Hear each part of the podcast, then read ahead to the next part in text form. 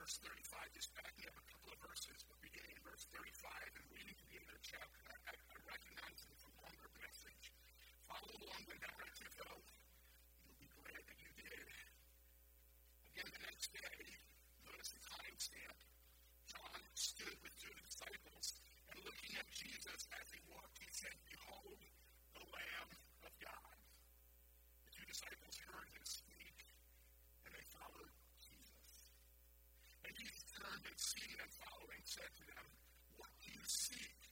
And he said to him, Rabbi, which is to say, when translated, teacher, where are you staying? He said to them, Come and see.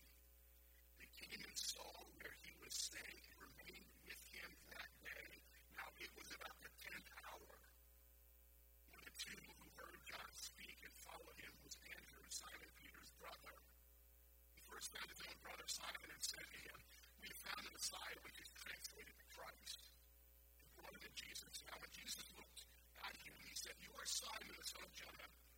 You shall be called Cephas, which is translated stone.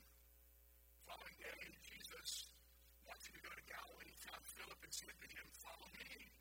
And Philip was from Bethsaida, the city of Andrew and Peter. Philip found Nathanael and said to him, We found him of whom Moses in the law and also the prophets wrote, Jesus of Nazareth, the son of Joseph. Nathanael said to him, Can anything good come out of Nazareth? Philip said to him, Come and see. Jesus saw Nathanael coming towards him and said to him, Behold, an Israelite indeed in whom there is no deceit. Nathanael said to him, How do you know me? Jesus answered and said to him, Before Philip called you, you were under the fig tree. I saw you. Nathanael answered and said to him, Rabbi, you are the Son of God. You are the King of Israel. Jesus answered and said to him, Because I said to you, I saw you under the fig tree, you believe? You will see greater things than these. And he said to him, Most assuredly, I say to you, hereafter you shall see heaven open and the angels of God ascending and descending upon the Son of Man. This is God's word. Let's ask him for help. Father, come now. We want to be able to see and savor the truth that is before us. We believe that we're holding in our hands a letter of eternal weight. Father, we pray that we'll be able to understand something new about you. We thank you for this people that have assembled in this place. Father, cause me to say that which helps, not that which hinders. Father, I plead for courage and, and comfort. Father, we pray that you might speak through your word and feed our hearts and souls. We ask this in Jesus' name. Amen. Well, it's a common plot line for an action story. Someone is faced with almost insurmountable odds, an impossible task. And uh, the idea is, that a man must go and assemble a team. You know, kind of how it goes. One member is usually a tech person, one is an explosives expert, one is a great driver, one is a sharpshooter, one is a hand-to-hand combat specialist. You can fill in the blanks. You've heard the story before.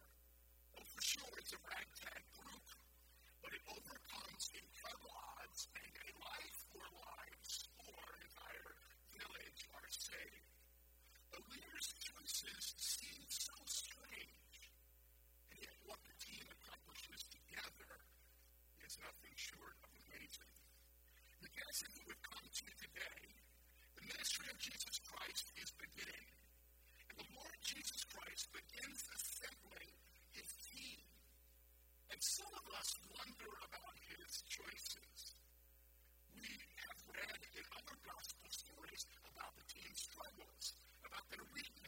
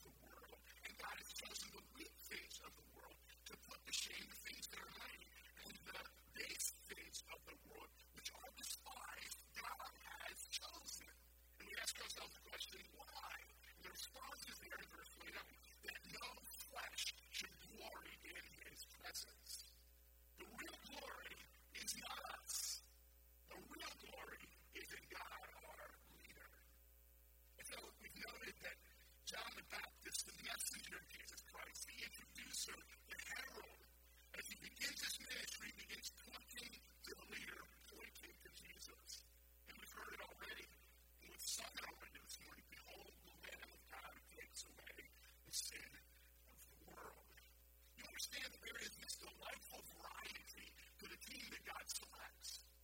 It's not just a variety of gifts and skill sets and backgrounds, it's a variety even in terms of the way that they are called. One of the distinctions that I wanted you to see this morning from John chapter 1 is that he calls his men, he calls us in different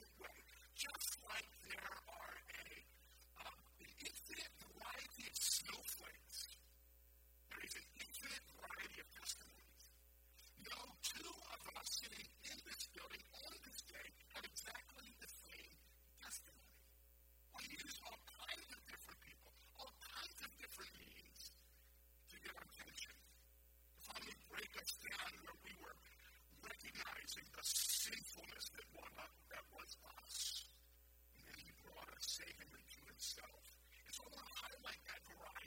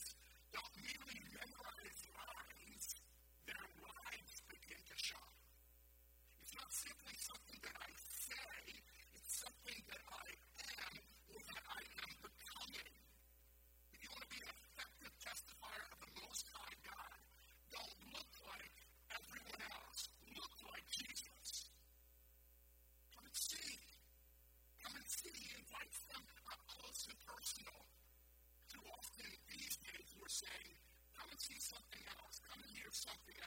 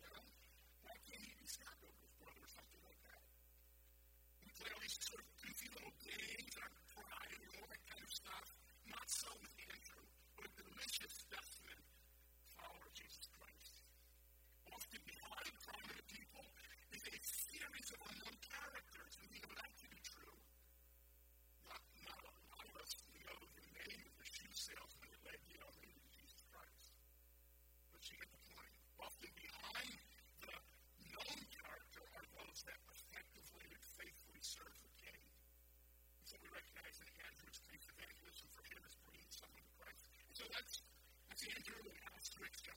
Second,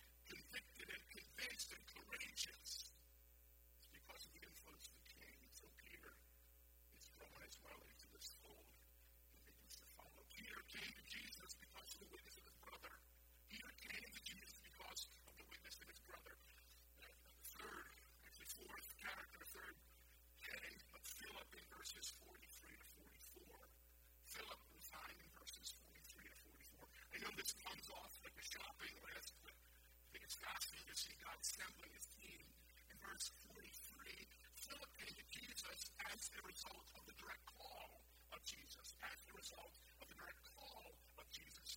Notice with me again, verse 43, found Philip and said to him, Follow me. It sounds a kind of glorious simplicity to it. He finds Philip and says, Follow me.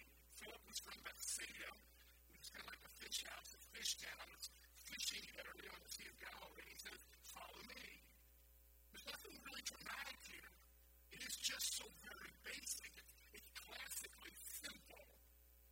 Jesus says, Follow me, Philip does just that.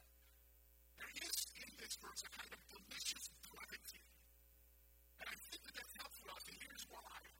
Because some of us have convinced ourselves over the years that Christianity involves this and this and this and this category and this segment and this, and yet if we were to boil it down to its lowest common denominator, it's given to us here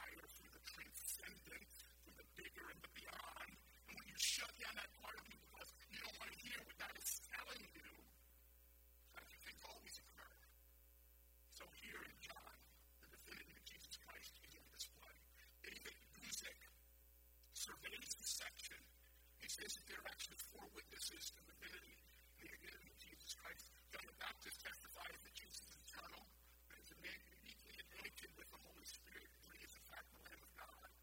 Andrew testifies that Jesus is the Messiah, the Christ. Philip testifies that Jesus is the one prophesied in the Testament, and Nathanael testifies that Jesus is the Son of God and the King of Israel. So we ask ourselves the question.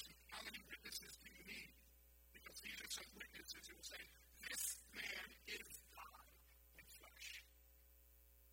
And in verse 50, Jesus answered Nathanael and said, Because I sent you, I saw you under a fig tree, you believe? You will see greater things than these. I know Jesus doesn't use bad grammar, but if we were using our language today, we would say, you ain't seen nothing yet. You you think that's a big deal? You haven't seen anything yet. And then finally, in verse 51, he said to him Most assuredly, I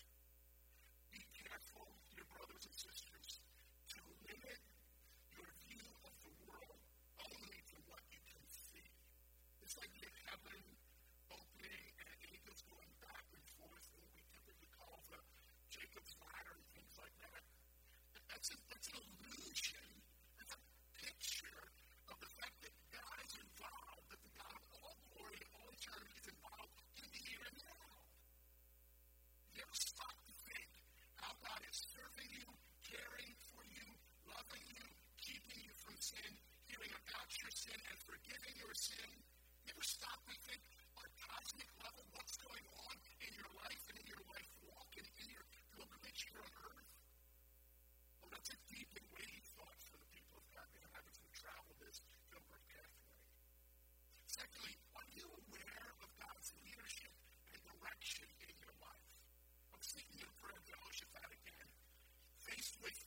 insurmountable odds faced with an enemy at the gates.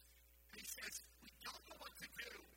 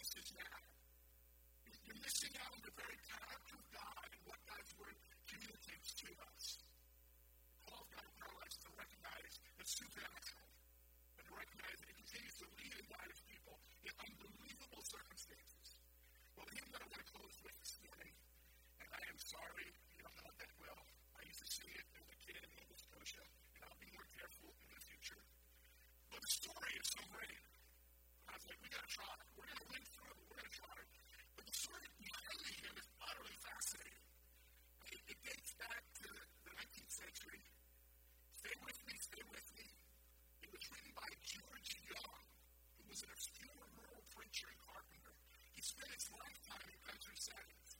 Often his salary was so meager that he and his family had a rough time making ends meet. And after years of struggle, they were finally able to build their own little home. One time when George was out of town, some ruffians, some local ruffians didn't like his message, didn't like his clear-cut preaching, burned that little home to the ground. And from the ashes of that experience, he wrote a song that we want to sing. I'm going to give you the lyrics, and we're going to try, just going to help us, we're going to try to sing this. In shady pastures so so God leads his dear children along.